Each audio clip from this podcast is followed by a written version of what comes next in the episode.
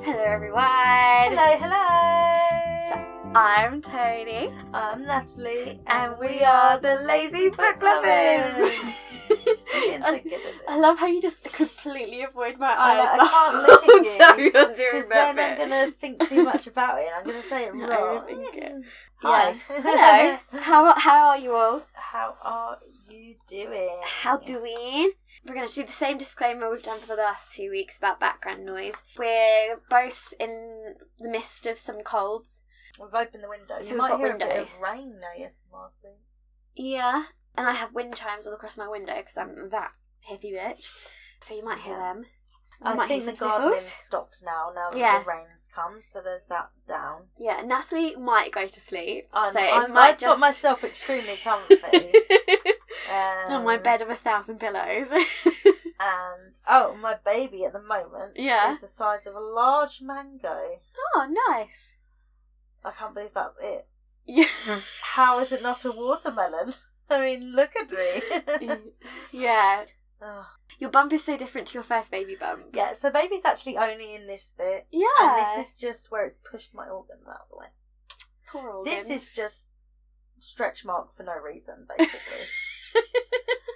it's just 'Cause decoration. it's- yeah, my body because it knew what to do. It prepared, moving all the Yeah. organs very early on. yeah, that's a good um, thing, isn't it? Yeah, at least baby's got a lot of protection, Yeah. especially when my son tries to karate kick me in the belly. so yep, this bump is this was I was this big two months before Yeah. my Uh, birth before, Yeah. and I still have like four months to go. Well, ma- hopefully it'll just level out. hopefully. Hopefully, this is as big as it gets. Yeah, you might be one of those people Maybe that we'll just that fill this pops early space and then it won't- yeah. we can, but it's exhausting though. I know. I can't even. I think No. he's sad. Do not recommend. I've just been like completely exhausted, but for other reasons. I feel like I say this every few months for the po- I've been Yeah. bit a bit, bit burnt out. Shocking. Shocking. I've been trying to fix it, so that's been. And then Um, my whole body's like, oh, we're resting now. you do look, even when you're burnt out, you do look so much healthier than you did before Christmas when you were really struggling. Oh my god, yeah. Uh, because I've been, That was too much. yeah, like I was just grey. Like Yeah. whose face just turns grey? You're like you're balancing everything so much better now. Yes, it's like a conscious effort though. Like keeping myself alive is just so much effort. It's like you're a plant or something. God, like enough sleep, enough water, enough exercise, enough food. we're just Tamagotchis at the end Yeah. of the day. Aren't Yeah, we? I essentially Oh, Yeah. am, and like rest. Who is she? like honestly, because I've I've got this cold, and yesterday I was like, I'm gonna be productive. Why did I need to be productive? I was ill. so I decided to stress Yeah. myself out and sort out a bunch of things I've been avoiding. Why? Why? Yeah. I was like, because I've got extra time. ridiculous. Because obviously I had to cancel my driving lesson. I couldn't go to the gym. Yeah. So rather than just lay in bed and read, No, like you should have done, I did our I did the podcasts website. I mean, I'm not going to complain about that, but Um, so I updated our website and then did my own blog. And then I also faffed Mm. Research Um, around for on today. fire, researched for stuff for today. I also cleaned my room, my room. No, your room looks lovely. uh, sorted out my cable situation because um, my someone had to unplug my laptop charger for me and made a real mess. Love it. but I don't have my cables labelled, so that's my fault. Future, Yeah. future goals. And my plants are all watered. Yeah, and your bookshelf looks fab. Ah, you know what? I'm doing that thing where like I'll lay in bed and just stare at my dragon horde.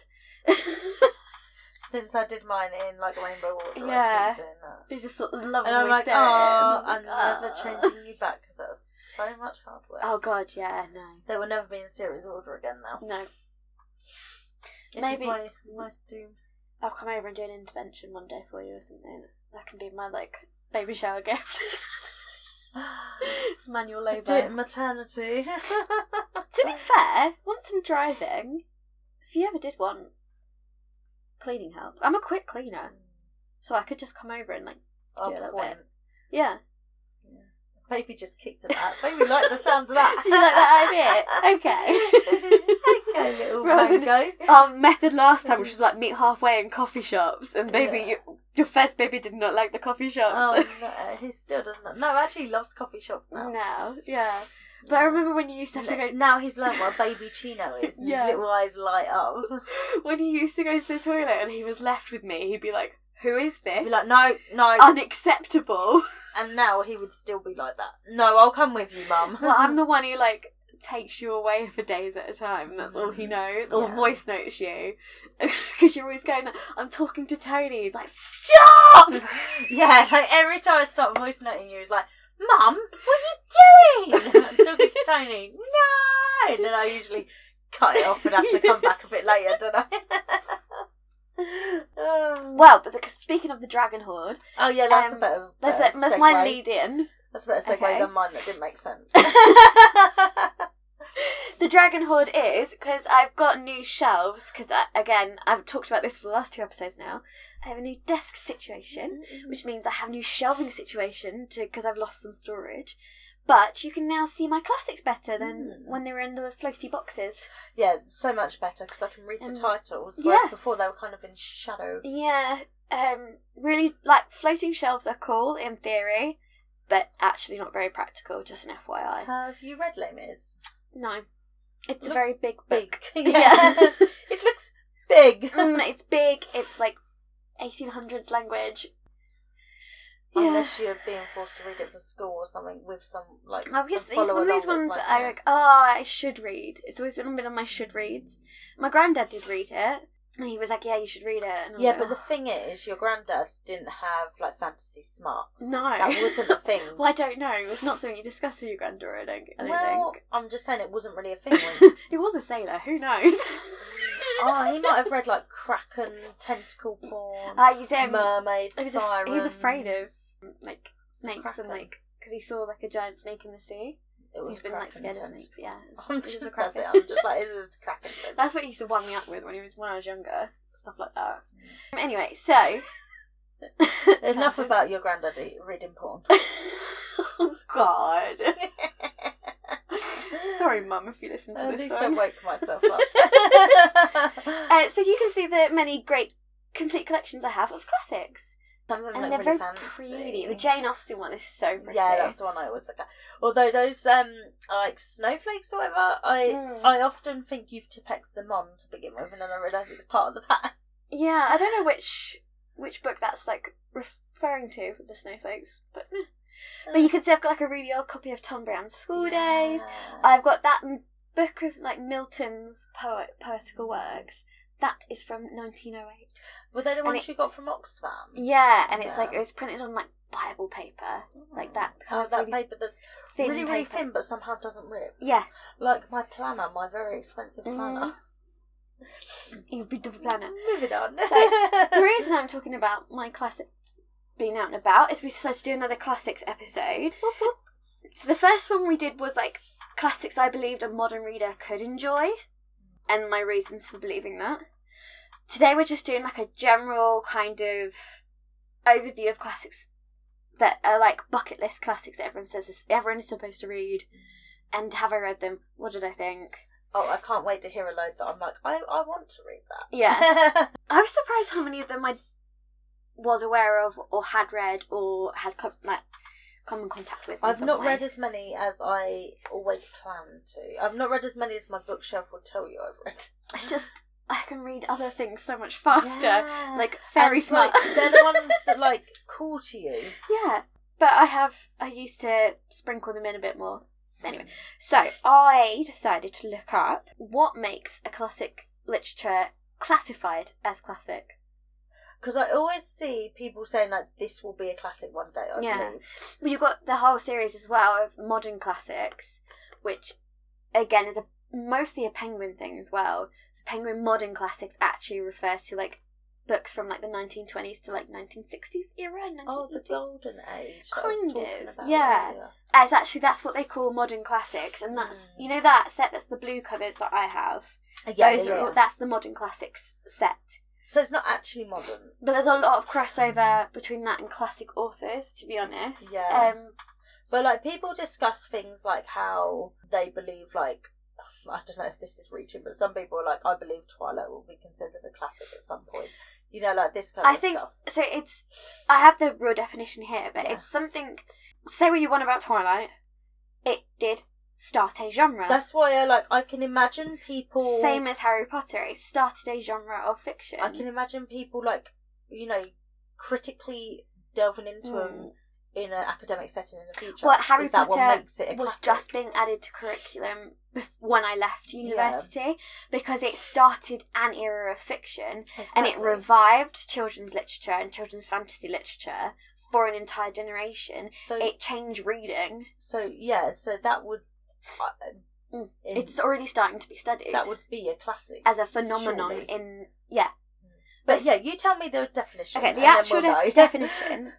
To be generally agreed upon a classic, works meet some common high standards for quality, appeal, longevity, and influence. So it must express artistic quality. Classic literature is, literature is an expression of life, truth, and beauty. It must be of high artistic quality, at least for the time in which it was written. Although different styles will come and go, a classic can be appreciated for its construction and literary art. It may not be a bestseller today, due to pacing and dated language, but you can learn from it and be inspired by its prose. Mm. And then it has other. We're going to go for it. Um, what? Just the title. I can read the titles or actually explain it. I'll read the titles, Yeah. and if you feel like it needs elaborating, we'll do Yeah, that. let's do that one. Okay, so the other things that it needs to have is stands the test of time, merits lasting recognition, essentially. So, would have influence on future generations. So, Yeah. Yeah, Twilight technically would fall Yes, into that, and so would definitely. Harry Potter. Has universal appeal. Great works of literature touch readers to the very core, partly because they integrate themes that are understood by readers from a wide range of backgrounds and levels of experience. So, although a lot of classic fiction is white aristocracy, Yeah. maybe the more human struggles of love, loneliness, friendship, those are the ones that are maybe They're more relatable. universal. Yeah. Yes. So I think that's where it's coming from here. Makes connections. Um, so classics are always informed by the history of ideas in literature, whether unconsciously or specifically worked into the text. Likewise, classic will inspire other writers who come afterwards, and you can trace how their Im- works are influenced through time and down through the following decades. So that's things like the Red Room as a good example of that, where that's still appearing in horror fiction today. The woman in Yeah. white, those kind of tropes. Yeah. We- We'll call them tropes, but Yeah, I know what you mean. Yeah. those kind of things. Relevant to multiple generations is another thing that makes it a classic. So yeah, it's just like regardless of whether it's they start to feel less accessible, especially especially to younger students, it's about how the themes within them can stand the test of time. Uh Mm. huh. So Jane Eyre was about a lonely girl who falls for a man who's dark and brooding and mysterious. She's about her wanting to have rights as a woman in her own on her own. Definitely stands the test of time. um, you know, it's about a poor, plain orphan girl and like Yeah. kind of how society treats her. Twilight is about you know, not like other girls. Well, that's still about love, loneliness. Guess we can stretch it a little bit, give it some more depth. Okay. So I found this. There was a lot of classic bucket list lists, of course. and they're all very long. Yeah. So we're not gonna. So Penguin has one that there's their top hundred, which I'm gonna Trousers, trousers. later. I'm just gonna like rattle through all hundred like one after the other. That's Do my you reckon plan. you can do that? Yeah. Okay. I have faith in myself. But I found one that was like a 25 bucket list, okay. and it was on quite a few lists, like loads, loads of these. So I decided to go with it. Okay. Okay, so obvious one for the list: Great Gatsby by F. Scott Fitzgerald. Mm-hmm. Annoyingly, Mm. I have done very well at avoiding any kind of spoilers for this story. Yes. I have it on my shelf, so I've never watched the. If I have the book on my shelf, I won't watch the film Yeah. until I've watched it, regardless of how long it's been on my shelf, or Mhm. regardless of how long ago the films came out. Um, and then it got spoiled in a different book where they were Ah. they were learning about Great Gatsby at school, and I was like, okay, thanks. so, I will preface this by saying I did not enjoy this book that much, and I don't know why it gets so much hype. This exemplary novel of the jazz age has been acclaimed by generations of readers. The story of the fabulously wealthy Jay Gatsby and his love for the beautiful Daisy Buchanan, of lavish parties on Long Long Island at a time when n- the New York Times noted Jim was the national drink and sex the national obsession, is an exquisitely crafted tale of America in the 1920s. Maybe people like it because it just captures the time so well. I think so. Like, And it's a story of like obsession, right? Which So- we all love a story of obsession. yeah, it's it's unrequited love, all that kind of stuff. Basically, Jay Gatsby was Fancies Daisy. fancies Daisy, knew him before he had his money. He kind of disappears for a while, and then comes back under a different name. with all this wealth and he has all these different stories that he tells about how he got the wealth and we never really find out the truth exactly but this guy who's our like narrator moves in next door to him and he's just like a quiet writer i think Yeah, he just takes it all in. and gatsby just basically takes a liking to him and starts inviting him to all the parties and stuff and then they become friends outside of the parties because there's loads of people he was going to gatsby's parties and these people didn't even know who the host was like they didn't care Just going. to they didn't know parties. what Gatsby looked like, that Yeah. kind of thing. And it was all to try and attract the attention of Daisy across the dock with the green light. So the green light is something that's snuck in across as a symbolism for a lot of things, and people just don't really know what it means, but they just it's like a subconscious thing. Yeah, and then it's all very tragic because she didn't know he was there, and then she gets married, and she's not happy in her marriage, and he's having an affair, the man she's married to, and it's all very tangled, and it's just about their shenanigans. um, There we go then. yeah, and it's it's fine. I Don't Mm, get the overhype. it's very self-aggrandizing. if- Do, do you know? Does that make That's what sense? people want classics to be because they think they should be. But Gatsby himself is very self-aggrandizing, like Uh, sad so boy maybe TM. Those, maybe those people that are really like boning Mm. classics all the time can see themselves in it. Yeah, because he is the ultimate, like, oh, we almost got married, but I was a poor man and I came back as a Mm. rich man, but I found you too late, and blah, blah, blah. Throw a vampire in there. but make it interesting. I mean, the, f- the film is really good for the whole the party aspect of it, and they use modern music but made into jazz, which I thought was quite cool. Yeah, yeah, yeah, so I quite like that. The film is a fairly good representation of the book, so if you don't want to read the book, just watch the film. film is bloody long, so it's just as much of a commitment. It's got the Leonardo book is only like DiCaprio in it, 100 pa- hasn't it? pages yeah the book is only 100 ish pages Feels like ten years. i don't know why just didn't didn't capture Let's see. My May- eye. Maybe, something else will. um, i don't know about the next one we're about to look at i've also read and i didn't have a very good opinion of so another one on this top 25 bucket list is the catcher in the rye by jd salinger I have this. I have not read it. i have read it so i'm going to read the synopsis out for you and then tell you my thoughts It's Christmas time, and Holden Caulfield has just been expelled from yet another school. Fleeing the crooks at Pre- Pensy Prep, he pinballs around New York City seeking solace in fleeting encounters, shooting the bull with strangers in dive hotels, wandering alone round Central Park, getting beaten up by pimps and cut down by erstwhile girlfriends. The city is beautiful and terrible in all its neon loneliness and seedy glamour, its mingled sense of possibility and emptiness. Holden passes through it like a ghost, thinking of, always of his kid sister Phoebe, the only person who really understands him and his determination to escape the phonies and find a life of true meaning. Um, Isn't the love interest in After called Holden? I wonder if that was inspired by Hmm. don't Catcher in know. the Rye. uh, my opinion is if you find a man who says this is his favourite book, run. Red flag. Massive red flag. I think it's meant to be quite psychological and it is like a study in narcissism, basically. Like, the main character is so Hmm. narcissistic, he treats women terribly, and the entire book is just him self aggrandizing again. His sad boy It's a theme. sad boy TM walking around saying he's so misunderstood. He's very. Wait. Isn't that like Edward from Twilight? Hang on, hang on, hang on. It's all, it's all Twilight. coming round. it will be a classic. You know, he's done all this like shady shit at school and to women, and it's all about like how it's not his fault, and like he's Oh.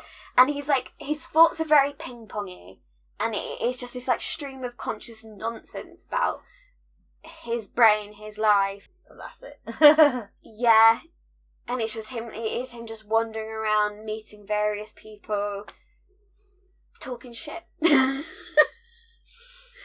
and I think not not bumping this Psychologi- up my list. Gotta say. psychologically could be quite interesting because it is it is a narcissist basically walking around. Yeah. This is why I say if a boy likes this, mm, if he relates to him at all, or no, Ron. Yeah, it's like if a guy's favourite director is Quentin Tarantino, just be like, okay, thank you, bye. so yeah, or Michael Bay, run. Yeah. So it's, it's just it's one of those ones that's like if you've got the time. Again, it's quite a short book. It's nice to read. It has a massive influence on books later down the line, but I wasn't a fan. Fair enough. Yeah. Okay, so next one I've also read, but a very long time ago, so I don't really remember it. Animal Farm by George Orwell. Read it. I You love read it, this. did you? Yeah. I thought it was alright. I really enjoyed it. It's got pigs in it. I loved it. Alright, so let me read the what it is. All animals are equal, but some animals are more equal than others. A farm is taken over by its overworked, mistreated animals. With flaming idealism and stirring slogans, they set out to create a paradise of progress, justice, and equality. Thus, the stage is set for one of the most telling satiric fables ever penned a razor edged fairy tale for grown ups that records the evolution from re- revolu- Honestly, whoever wrote this, I hate you. the fact I got through the rest of that without stumbling over it. Whoever wrote it never read it out loud. Yeah. The evolution from revolution against tyranny to totalitarianism, just as terrible. When Animal Farm was first published, Stalinist Russia was seen as its target. Today it's devastatingly clear that wherever and whenever freedom is attacked, under whatever banner, the cutting edge clarity and savage comedy of George Orwell's masterpiece has a meaning s- and message still ferociously fresh. Fucking hell. It's a novella. It's very short. It's very worth short. picking up. I think it's worth picking up because it's a really good example of propaganda. It's a good example of the how oppression can begin, how oppression works, how oppression is justified, and how power dynamics come into play. Yeah, But I it's with think, like, animals. it's good to see. You can see how things can sneak up on you if you're not paying attention. I mean that that slogan of like all animals are born equal, but some are more equal than others. That's essentially the Tory government's slogan. We're not going to rant again, but I'm just saying, if they ever did have a slogan, that, would be it. Yeah. Unless you're rich, white, and middle to upper classes. Oh, did you see that? I shared it on my Instagram stories. The Guardian did an article about how privileged, um, Oh yeah, you saved the Was privileged it white boys. Yeah. privileged, uh, privately educated boys are now being oppressed due to like culture wars against them or something. And I was like, oh yeah, poor them. Oh, poor babies. Yeah, poor baby white boys. Go go sit on your two million pound estate and cry. No. Why don't you go kill some foxes for fun? Anyway. Not gonna rant. No, no, But we're anyway. gonna do this because we're we're on a mission today. Alright, so next in this list, there's 25 books on this list, so I'm not sure we're gonna make it. But anyway. Wuthering Heights by Emily Bronte. Have read, did not like. I Mm. think we don't need so much more than that. We've discussed this before, haven't we? I mean, it's like it's given this whole like romantic sort of red tinted glasses, like rose tinted glasses, that I don't understand because I don't think when you know the history of Emily Bronte and all them, I don't think she meant it to be romantic because none of it is positive examples of romantic love. It's Mm. obsessive love. It's love that kills, and then people like take quotes from it and put it on Valentine's cards, and I'm like, like wedding reading. Yeah. well, like the "If I Killed You, Haunt Me," then, and that's like meant to be so romantic and Don't feel romance from that. yeah, basically, like, I'll read the synopsis um, rather than giving you my half remembered version. One second. This entire Goodreads intro- introduction is literally just explaining the edition. Um, that's not helpful. Oh, That's hilarious. All right, Wikipedia. Wuthering Heights is an 1847 novel by Emily Bronte, initially published on her pen name Ellis Bell. It concerns the two families of the landed gentry living on the West Yorkshire moors, the Earnshaws and the Lintons, and their turbulent relationship with Earnshaw's fo- foster son, Heathcliff. oh, is that where Heathcliff comes from? Yeah, this is Heathcliff. Novel was influenced by Romanticism and Sorry. You're right. yeah, just, just pregnancy pain. I was trying to move and I didn't make- dared to I didn't realise I was going to make a noise out loud. Just moving my legs. Proceed. You right? Can I get you? As anything? alright as I can be. Yeah, go on. Uh, Wuthering Heights is now considered a cl- classic of English literature, but contemporaneous reviews were polarised. Oh my god. It was controversial for its depictions of mental and physical cruelty and for its challenges of to Victorian morality, religious and societal values. I mean, there's a bit where a dude gets into a casket with his dead ex and cries and hugs her, and that happens nightly. I assumed you were going to go down a different route there. No, yeah, he But I literally, listen to a lot of true crime. literally digs up her corpse and lies with it. Yeah. I mean, it's a Victorian novel, so they're not going to say necrophilia. But did you see what I mean? I don't think she ever meant for it to be romantic. That doesn't sound romantic. That sounds like a true crime. Mm. and it's like to that the story of Heathcliff and the main female protagonist, whose name I cannot remember, um, and also not mentioned in the uh, Of course not. Why would Kathy, the woman Kathy, be Kathy. In, in? Why would the woman matter? because you know this like it's me, it's Catherine, I'll come home. That's Wuthering Heights. It was written Oh. for Wuthering Heights, the film. Are we sure this isn't a horror? Wait, it's, it's Bronte, so it's gothicy, horror-y, Victorian. but it's it's been co-opted into something romantic, and I thoroughly disagree with that. So, because it's like it's Heathcliff. Anything by like the Bronte sisters or Jane Austen or Mm. anything are always just deemed romance women's Mm. drivel. Yeah, and they weren't but because they were well, they were writing under pen names, and but they had were still female pen names, so it was written by women. They were therefore just for women. And women can only read about romance. But it's like his story is told in retrospect while this new girl comes to be the bride of someone, like on the moors, and is like sad and lonely and everyone's mean to her. And that's how these stories are kind of told. And so, yeah, mm, no. It's okay. It's again, if you've got time on your hands, sure. Honestly, I- I feel like my bucket list, this bucket list of things you should read, is just me going, yeah. Dracula by Bram Stoker. I've not read this surprisingly. I have so many editions. Dracula is a novel by Bram Stoker published in 1897. As an epistolary novel, the narrative is related through letters, diary entries, and newspaper articles. It has no single protagonist but opens with solicitor Jonathan Harker taking a business trip to stay at a castle of a Transylvanian noble, Count Dracula. Harker escapes the castle after discovering that Dracula is a vampire, and the Count moves to England and plagues the seaside town of Whitby, Yeah. You were I knew right. it. a small group led by Abraham Van Helsing Yeah. hunt Dracula and, in the end, kill him. I have been to the Dracula experience in Whitby, so that is what. Ah! Yeah, I kind of forgot that it ended up being in that town. Have you read it? Yeah. Oh, okay. Because when you were talking about it, it was like you. I had read it, but it's, it's, it's hard going though, because there are pages and pages of just kind of like philosophical religious chats on, you know, their Christian duty to slay this evil and that kind of stuff and like Nina's soul and so if Leave you him alone. Vampires are hot. so if you ignore that, the story's quite good. So like Yeah. basically this lawyer dude goes to Dracula's castle and it's relayed through a series of letters between him and me and Mina, his wife. And basically it's him going like slowly like going like something's not right to the point of where he sees like a creepy vampire creature crawling up the sides of the castle and he's like almost lizardy described. I think there's something wrong here, Mina. Yeah.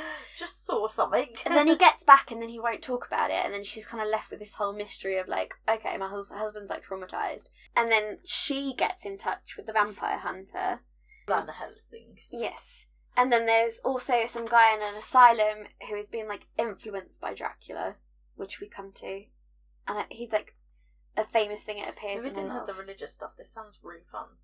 and I was surprised when I, because I've got a couple of editions Mm. and they're all really big, and I was like, why are these so big? Yeah. So like no, they're they're not married yet because Mina shares a room with her friend.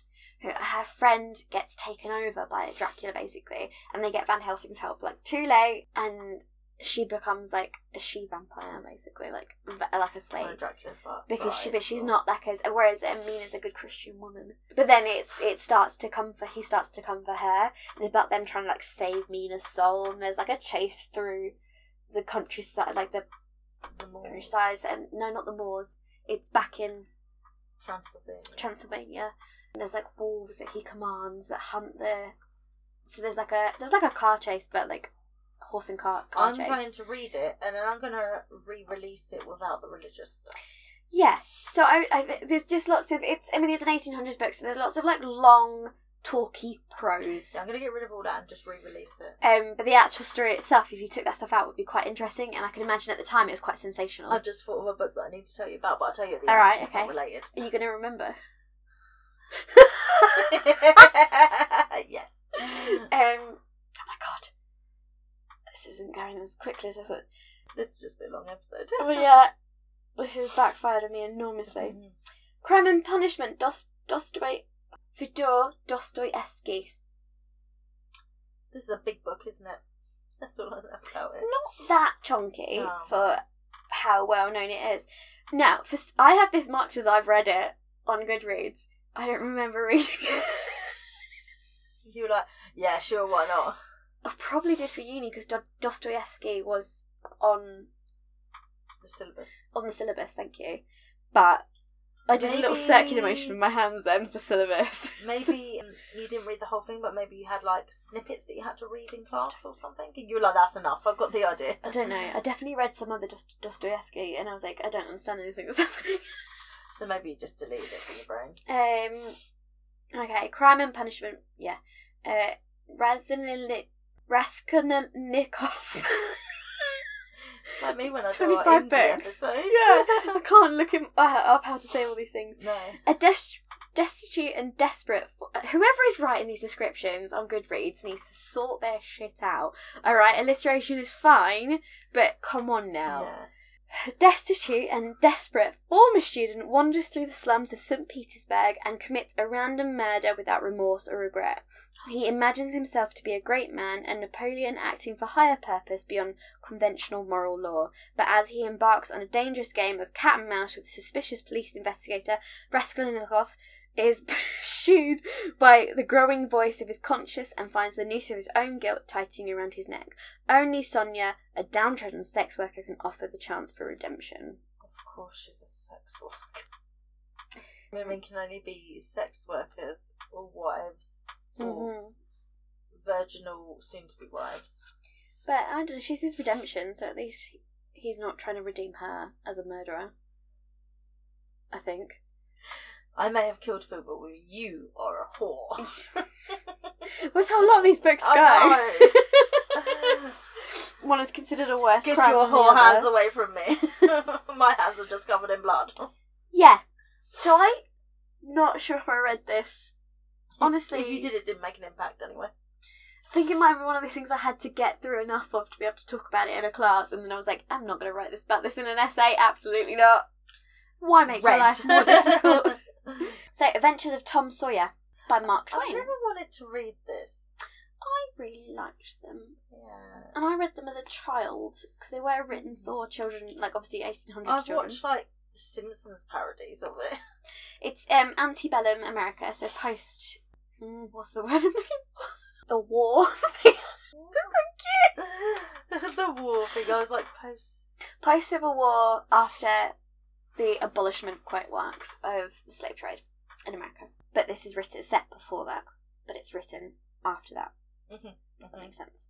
So the adventures of Tom Sawyer revolves around the youthful adventures of the novel's schoolboy protagonist Thomas Sawyer, whose reputa- reputation precedes him for causing mischief and strife. Tom lives with his aunt Polly, half brother Sid, and cousin Mary in the quaint town of St. Petersburg, just off the shore of the Missi- Mississippi River. St. Petersburg is described as typical small town atmosphere with Christian faith, where Christian faith is predominant.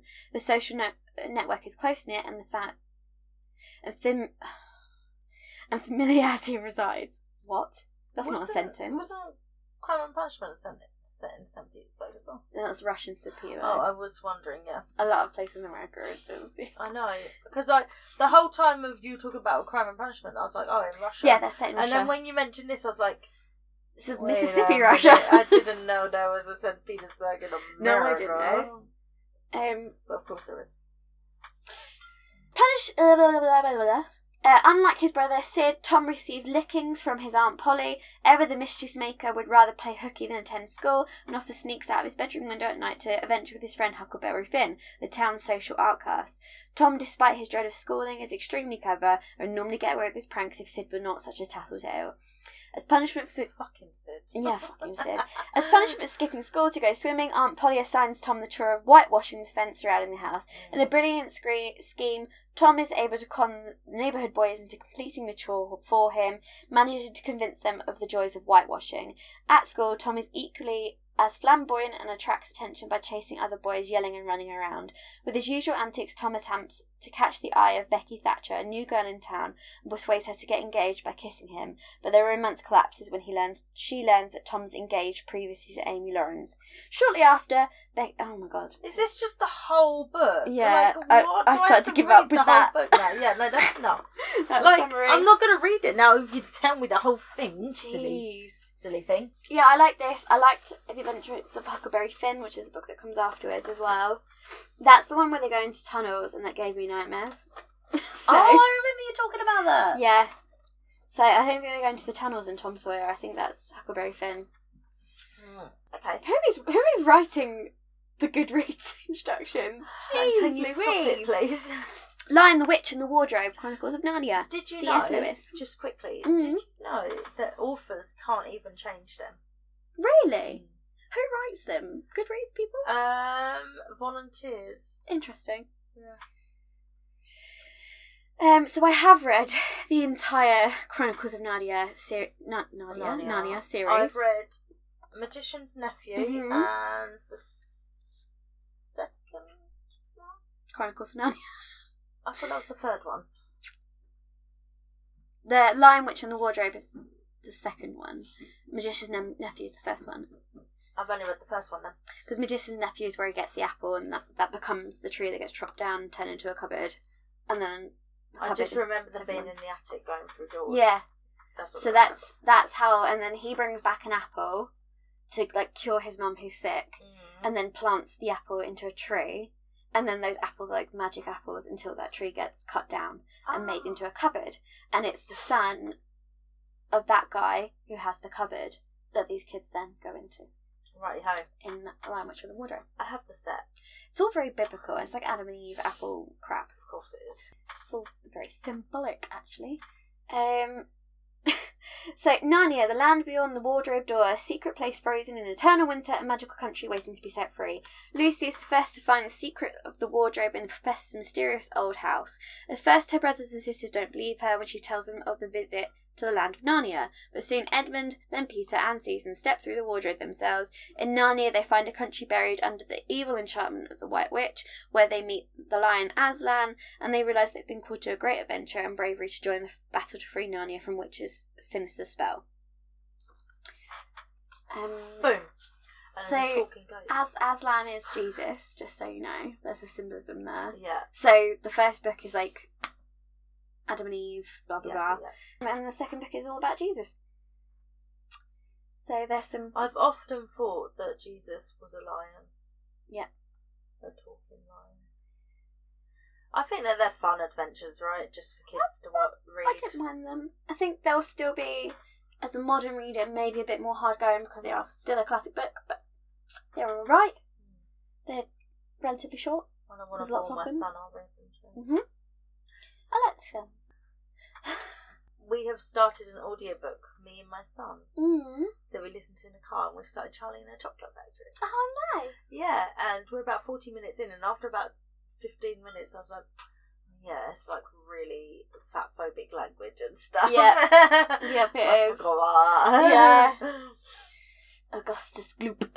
Oh, yeah, when they're describing him, I was just like, this makes me feel sick. These are all Mm. words that I do not use around my son. That's the problem when you read like older stuff to Mm. I kids. was like, oh, I'm just going to, like, we're doing something different. Okay, so our next one is Call of the Wild um, slash White Fang by Jack London.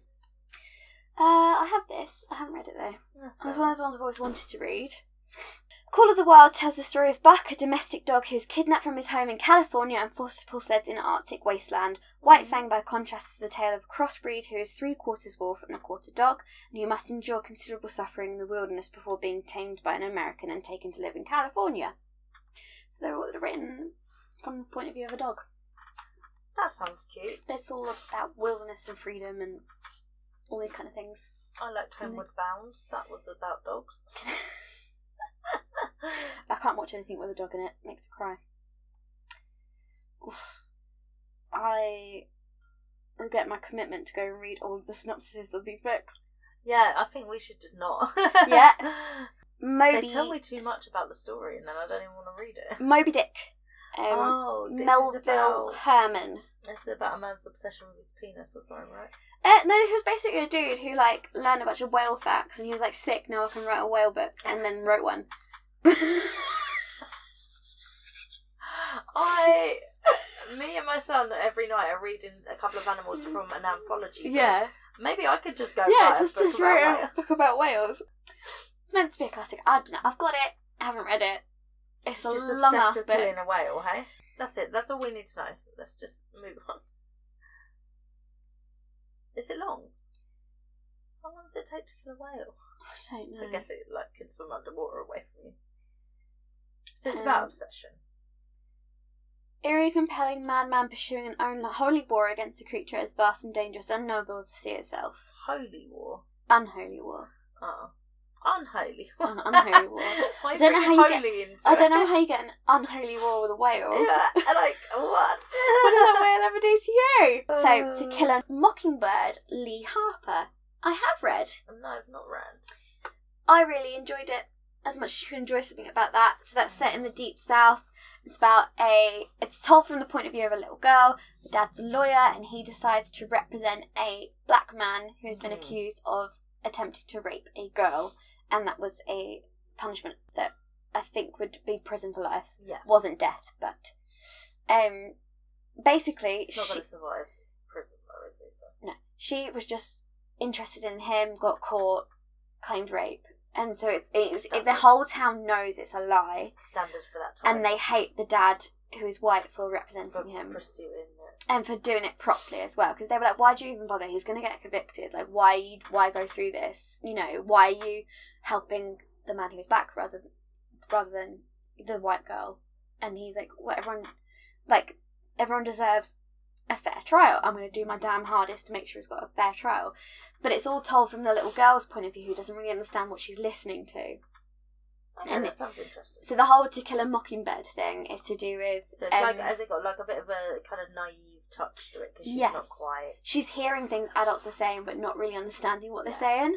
But the whole To Kill a Mockingbird thing is like her brother likes to s- shoot blue jays, and her dad says, shoot all the blue jays you want, but don't kill a mockingbird because they don't hurt anyone. Basically, blue jays are like really destruct- destructive apparently, but mockingbirds aren't. And he's like, that's why it's a sin to kill a mockingbird. And obviously, that's symbolic of he was harmless, this man. So it's a sin to kill. It's, it was all. It's banned in lots of places in America. Yeah. So I think people understand the message. uh, Jane No, Eyre. but it's banned because it's got the N word in it. yes. So it's not even. That's for, the like, a excuse for legitimate banning it. reason. Yeah. Not that I'm justifying the use of that word in a book. No, but if it was, if it It's was con- the in- language of that time and it makes It's contextually sense. appropriate. Yeah. Not that it justifies it, but it's contextually appropriate. And also, you're disregarding the entire message of the book Exactly. in favour of censoring this one word, which could be censored. There are ways to teach it without using it. Um. Anyway, I have feelings about censoring books like that. Any Um, books.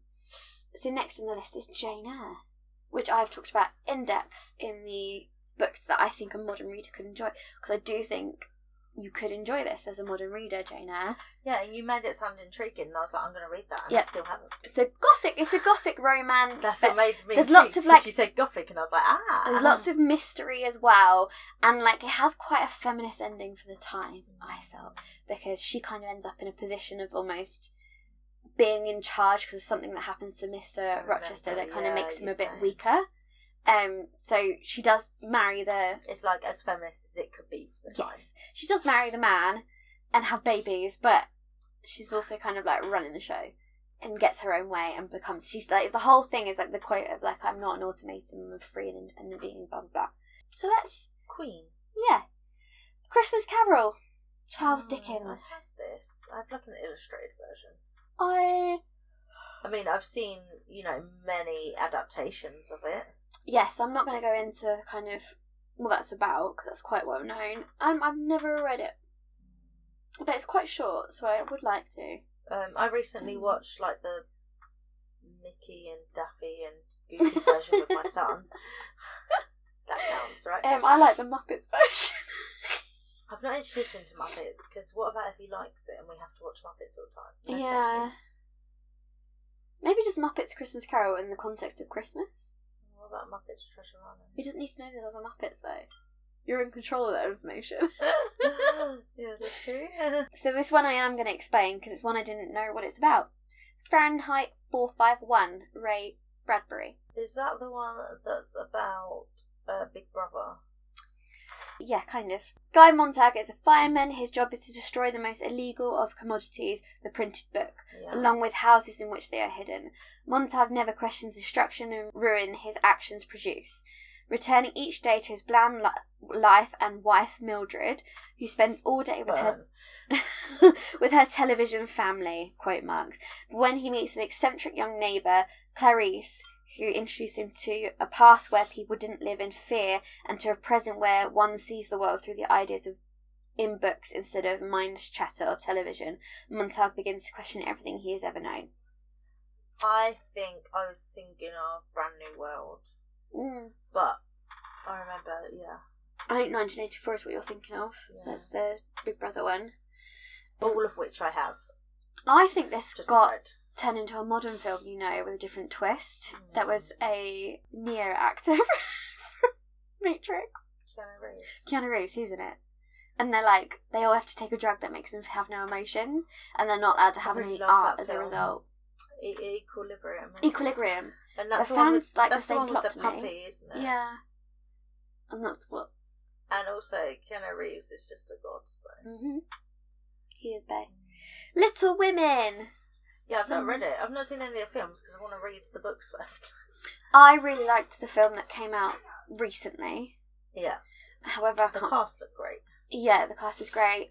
I quite liked how they portray the characters. Cannot watch it without making me sob, however, so I don't get to watch it very often. I really want to watch it. I've got to read the books. I mean, that's because it covers the entire storyline of the, the four books. I know so, so many people that went in only reading the first book and Yeah. they came out and was like, "Oh, but it it it, it t- said more," and I was like, "Yeah, it's the whole series." Yeah. It's like, yeah, it would have been cool if they'd have split it out. got to do into your more, research, but- y'all. There was also a bunch of BBC films that were made of the series before, and they're quite. I quite liked them when I Don't was have younger. Timothy Chalamet in them. Though. No, Shalamana Bing Bong, Yeah, and the speech as well that Florence Pugh does, which I love. Mm, I've heard it as a TikTok sound. Yeah. Uh, I'm just a Um, woman. We stand at Florence Pugh I and love Florence Pugh. Emma Watson and Mm. Timothy Chalamet. And the actress Saoirse. Like her, yeah, yeah. Yeah. yeah. Yeah, it's just a fabulous cast. And you know the speech she does, like, um, I don't know if you've heard it because it's not gone round as much, but she does a speech of, like, I believe women are, like, free and independent beings and deserve to have that. She's like, but I am lonely. And it's like a conflict of, like, she's lonely and wants to be married, but she doesn't want to be owned, kind of. Join the club, love. Um, which is, if you, like, know the history of Louise May Alcott and, like, the pressure she was under to Yeah. get married and, like, to marry off her protagonist and all of it, it's quite, yes. They did their research with that show. 1984, George Orwell. banging. Yeah. Not read it, but banging. Uh, That's it, you guys don't need to know anymore. Banging. Coming from someone who's not read it. Winston Smith is a young man who works in the Ministry of Truth. Come to people who transform this life. Con- oh, what, what is the, with the way these things are written? Like, I've not even read that wrong. Come to people who transform this life completely. One is Julia, whom he meets after she hands him a slip reading, I love you. The other is O'Brien, who tells him, We shall meet in the place where there is no darkness. The way in which Winston is betrayed by the one and against his own desires and instincts ultimately betrays the other, makes a story of mounting drama and suspense. Who is writing these instructions? Jeez Louise. Storygraph. Move to Storygraph, Oh. everyone. Uh, so we've got Of Mice and Men, John Steinbeck. Steinbeck, did you, you read that and I you have, liked it, didn't I you? have a. Uh, what's the word I look for? Like, I got a soft spot for this book. Yeah. I don't know. It just really made me feel things when I read it at school, and I kind of love it. Can you do a Not cheap read it and cheerful recently, summary? So it's in the past day America. Not sure which sort of time. And it follows Lenny and I was going to say Carl, but that's Simpsons. Lenny and I can't remember his brother's name, so probably not very good at this Simpsons. honest. And um, they are brothers and they travel looking for work and they find work on a farm. Lenny is mentally impaired Okay. they would have probably used the R word in this book, I Mhm. can't remember. And then it kind of just follows their life on the farm. And Lenny does not know his strength and he ends up killing some puppies and more. I want the people who can't see us to know she just said the word killing some puppies, was looking at me in the eye with a completely blank expression. so that Um, was quite intimidating. Uh, and um, I remember the son of the farmer, his wife is there as well, and he always has a glove that he wears loads of Vaseline underneath, and that's his wife's hand, like the hand of his wife. Oh, okay. All right. Nice. Um, yeah, that's all I can really remember, but I remember I really, it really hit me when I read it. Have you read it? no, Oh, okay. It that wasn't a- on my s- it I'm was- I sorry was on that the that side was of the year that didn't poor do it. Description that you got. all right. You've, you've really sold it. Mm-hmm, okay, so this one came up on a bunch of lists, but I haven't heard of it. 100 Years of Solitude by Gabriel Garcia Marquez. Mhm, mhm. I have this on my Kindle library. Mm. No idea what it's about. Um, the brilliant best-selling landmark novel that tells the story of the Benida family a chron- and chronicles the irreconcilable conflict between the desire for solitude and the need for love in rich imaginative prose that comes to define an entire genre known as magical realism. So I probably should Love read it. magical realism, Yeah. Mm. That's probably one I should read. Phantom of the Opera Le Roux Gaston. Inside of the opera is Rosewood. dead. inside my mind. um, I've never read it, never seen it. I've seen loads of parodies. uh, I. I have books on my shelf that are retellings. Mm. Probably were a bit smart. Uh, there is a Terry Pratchett where he does a retelling of this book. Oh my god, amazing. Boom. So I went through a weird, really weird phase in my teenage years where I got obsessed with Phantom of the Opera, Don't ask me No why. Part of that sentence surprises me. and that upsets me that you thought that it doesn't surprise you. But I don't know why. I just got really, you know, the film, Yeah, the one with the actress, yeah. what's her face, I know, I know which one you mean. the recent-ish film. Yeah, I got really into it. Went to see it as um, a surprise for I think it was my sixteenth birthday. My mum got like a fancy card to take us to London, and I went to see it in the West End with a bunch of friends. Mm. I've since seen it once more with my nana in recent years. I really love it. I love the songs, so Well, I'm, sh- I'm assuming I'm gonna I love. don't know anything about it, but I feel Mm. like the Phantom's misunderstood and he Mm. just kind needs some of. love. So He, I would stand him in a book. basically, he is like. fa- He's from a circus. He's like a devil child, which back then was basically someone with a birthmark on their face. Mm. so deformed. Yeah, but that was meant to be the devil's mark. It was like a thing. Yeah. and he was put in a circus basically just to be looked at and then a girl lets him go and he grows up in she's a ballerina and she lets him go takes him back to the opera house and he lives in the underground of the opera house essentially alone his whole life but surrounded by music and opera and he kind of learns it Is um, the Hunchback of Notre Dame like I'm not inspired sure. by this? but so he grows up in the opera house and this is like the, this is not in the story but this is some background and then the main character girl she's like a singing kind of she's a ballerina that gets plucked out to sort of help out when the main act, actress is not the right word but the main singer Cast member? the the the, the prima donna that's the word i'm Uh, looking for the prima donna singer has a tantrum and walks out and she gets brought forward to like sing and it turns out she's been getting secret lessons from she, the angel the music the um angel of music which is just the phantom hiding in a wall which is why the terry pratchett version is so funny I'm sorry, well, it's just him in a wall. um but she's like it's the I angel of didn't know there was music like funny stuff going on. yeah anyway so she gets lessons from an angel on a wall and that's fine um uh, anyway it's It's just casual stuff. And then she does really, really well. Everyone falls in love with her. And then the Phantom starts making demands because the Opera House gets bought out by new owners who who are like, I'm not following his demands. And they were like, well, bad things happen if you don't. But he kind of kills people. Wait, so people know about him? And people know about the Phantom, but they don't know the Phantom's been teaching her. And she doesn't tell anyone. it sounds silly when you say it like that. he kills people. Uh, well, he makes demands essentially. And if they're not met, then yeah, he does kill people Okay, he sounds about cool. how he thinks the theatre should be run, or like if a performance is being rehearsed and he doesn't like the way it's going, he'll make a demand about how it should be it should be going. Stop laughing. it's very dramatic. and then he ends up abducting Christine, the main actress. Stop laughing. Um, I'm gonna give you a little, a little bit of knowledge. Yeah.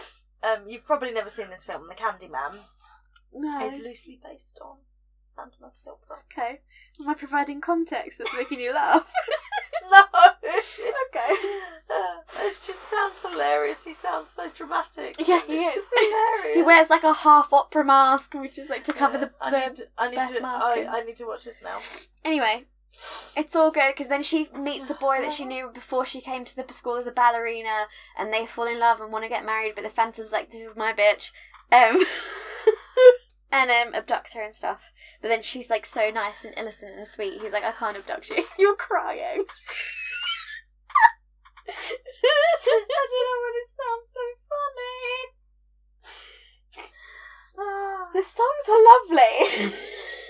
it's a very serious play by Andrew Lloyd Webber. Stop laughing. Anyway, I quite. I'm sad that you think I would have a pants in the opera face. No, we're laughing at it, but anyway. Anyway, Next. picture of Dorian Gray is next on our list. Oscar Wilde. Ah, I've talked about this way too much. Yeah, we have talked about this a lot. Cursed painting that's all his sins. He stays beautiful but does like shady shit, and it's about the painting like haunting him. That's the short version. I quite like it. I quite like. If you got five minutes, Google some Oscar Wilde quotes. He was a baddie. Um, Watch a film. Here's a hottie. because it was like there was one quote who was like who was asked to name the five best books in the world, and he was like, I can't. I've only written three. he also like um went to jail and did not give a shit. No. Yeah. And, You know, he For was being essentially openly gay. gay as well Yeah. in a time when it was very bad. him to be so. Uh, next one is we're on the home stretch, guys. A strange case of Dr. Jekyll and Hyde. Stephen Ah, Robert Louise Stevenson. I really want to. I think I own this as well. There's another one. I- I've Mm. obviously watched many a retelling of the sh- Mhm. TV show or film. I think that's relatively well known, so I'm not going to explain that one. It's basically like The Incredible Hulk. Sure, sort of. Of course it is. Close enough. The Incredible Hulk is a retelling of Dr. Jekyll and Hyde. Yeah. Uh, the Three Musketeer- Musketeers, the D'Artagnan romances. I've seen the film. Alexandra Dumas. I've never seen the film, never read the books, but I think they're meant to be That's it. quite a good, good sitch. Except there's actually four of them in the film. Huh. I think there's four of them in the book as well. I think it's from the point of view of the fourth one, the one that wants to join the crew. The War of the Worlds, H.G. Wells. Have I it. want to read this. It's a long book and it is hard going, from what I've heard. I want to listen to the radio adaptation that made people freak out. Mm. I mean, it's it's quite at the time it was quite sensational Mm. and like creepy and really wigged people out. Meant to be quite wacky books. I've never read any H.G. Still not Wells. over Phantom of the Opera, by the way. All right, well, we're- we've got two more books. Okay, Okay. okay. Uh, Um, so there's actually this is a twenty-five, and then I added two more that were on a bunch of other lists. The Wind and the Willows. Kenneth Graham. oh, I read this when I was a kid. I don't remember much about it. I just Yeah. remember there's a toad and stuff. I remember them. And our final one is War and Peace, Leo Tolstoy. I also have it somewhere.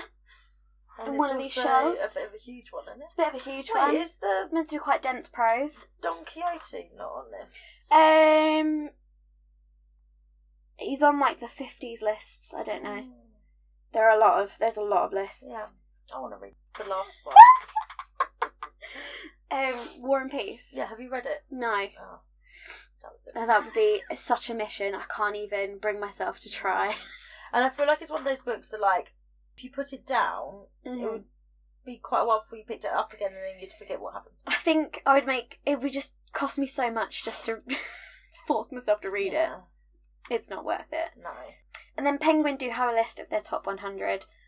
I was going to read it out. I'm not going to now because I'm losing the will to live.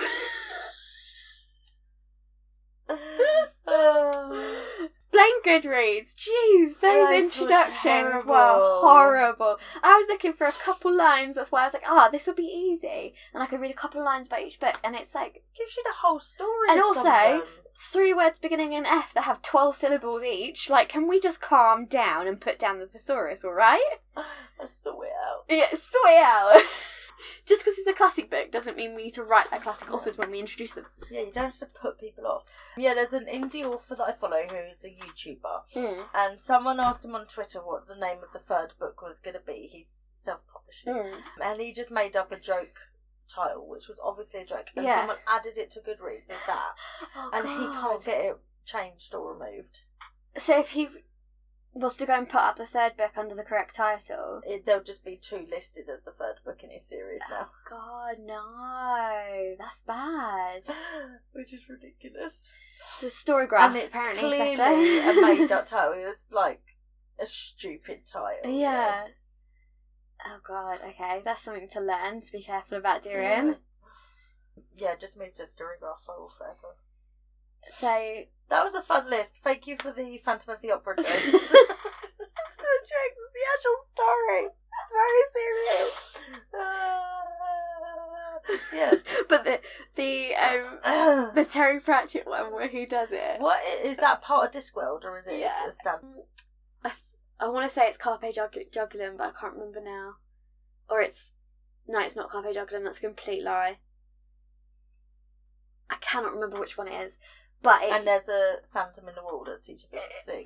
But the thing is, so basically, the witches lose the three. The it's one of the witches' stories. Basically, they lose their third witch because she goes and gets married, and they decide that this girl from the village, who's quite like homely and definitely has powers, is going to be their third witch, and she decides to run off to the opera to become an opera singer. But she's like a bigger girl, and then she gets there, and there's all these like itty bitty ballerinas who she makes friends with, who are all like dancers, and she's there to be a singer, but they won't put her on the stage because she's like not skinny like the pretty girls. And the Phantom means to get the waifish girl who can't sing, who's a ballerina, and acting against the big girl, and then it's about him like finding out he's been training the wrong person. But just like the Terry Pratchett like version of him training her through the wall is so funny.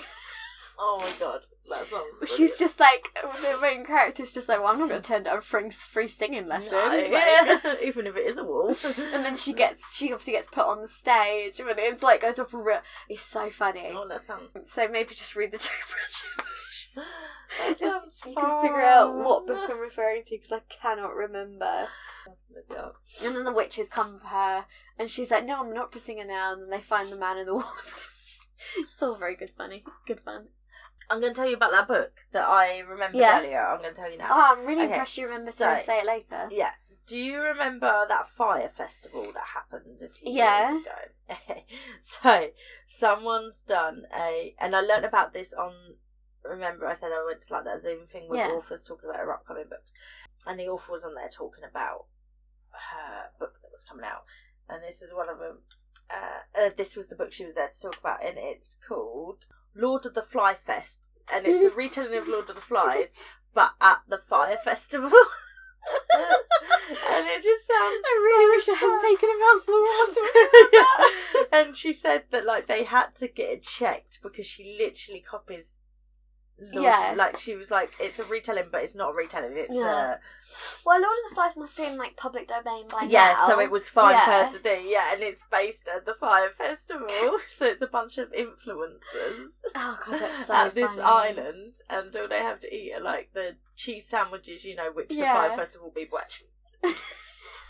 Um, Oh, And that comes out comes out soon because they were talking about recent. But I don't know if it's already come out. But yeah, I That's so really- funny. sounds so funny. oh, I'll send you the link so you can add it to your list or whatever. But yeah. It just sounds so good. I thought you'd enjoy that. I did Because I'm enjoy that. surprised Lord of the Flies wasn't. It'd probably be on the longer Mm. list. Fire. I'm gonna look out.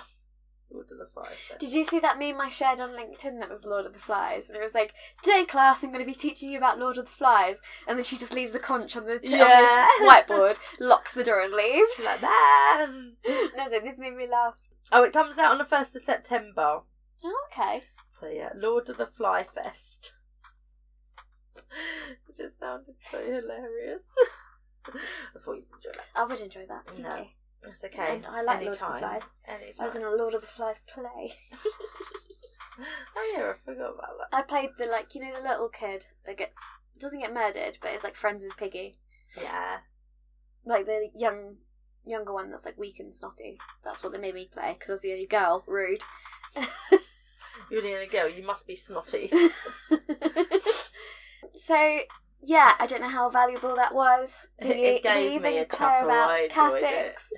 I haven't read as as anticipated. I've not read many. I and the read- one I had read, I gave you a really poor description of. You did your best. um, I read more than I thought I had, And you Um, cheated and ticked some off that you hadn't read. although I don't remember reading, which doesn't say much. So my memory isn't worth Mm. shit. yeah, exactly. That was the thing. Like when I started talking about Lord of the Flies, I was like, oh, I can't remember more than like two weeks ago. What you doing? Uh, yeah, I remember Lord of the Flies, but just because I was in a play and forced to rehearse it for hours and Mm. hours and hours, so a bit more of that stuck. And also, I got to like throw Piggy off a mountain. That was oh, fun. that was fun. Yeah, but symbolically in a play, but still fun. Yeah. And I had to like move props so I could Oh, like that's pretend to cool. fall off. And I can't remember what we did, but we did murder him, and it was fun. Yeah, it's the only reason I It's fun to signed up for act this out. play. Yeah. oh well, So I d- thanks for joining us. Sorry if that was boring. I don't know. Tell us what classic you think everyone should read. Yeah. So and like obviously head to the Penguins top 100 list if you want a Yeah. bigger a bigger Tony was list. going to but- read it, but Ooh, no. Goodreads murdered my enthusiasm fast and swiftly. Yeah, I think that's a sign of many good reads. Oh, God. so yeah, Yeah, head over to wherever you listen to a podcast and please give us a like and a review. And a review. Except if you found this one boring, just like go and listen to a funny one. Number 30 is really funny. But also, you can just review it anyway because it's still good for us. it's still algorithm for us. Yeah, still interaction. All right. Okay, love you. Love you, as a love. friend. Love you. Speak to you later. Bye. Bye.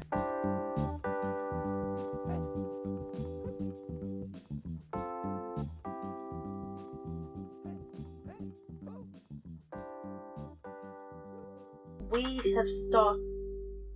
Sorry. I'm having trouble understanding right now. Please try a little later. Who asked you?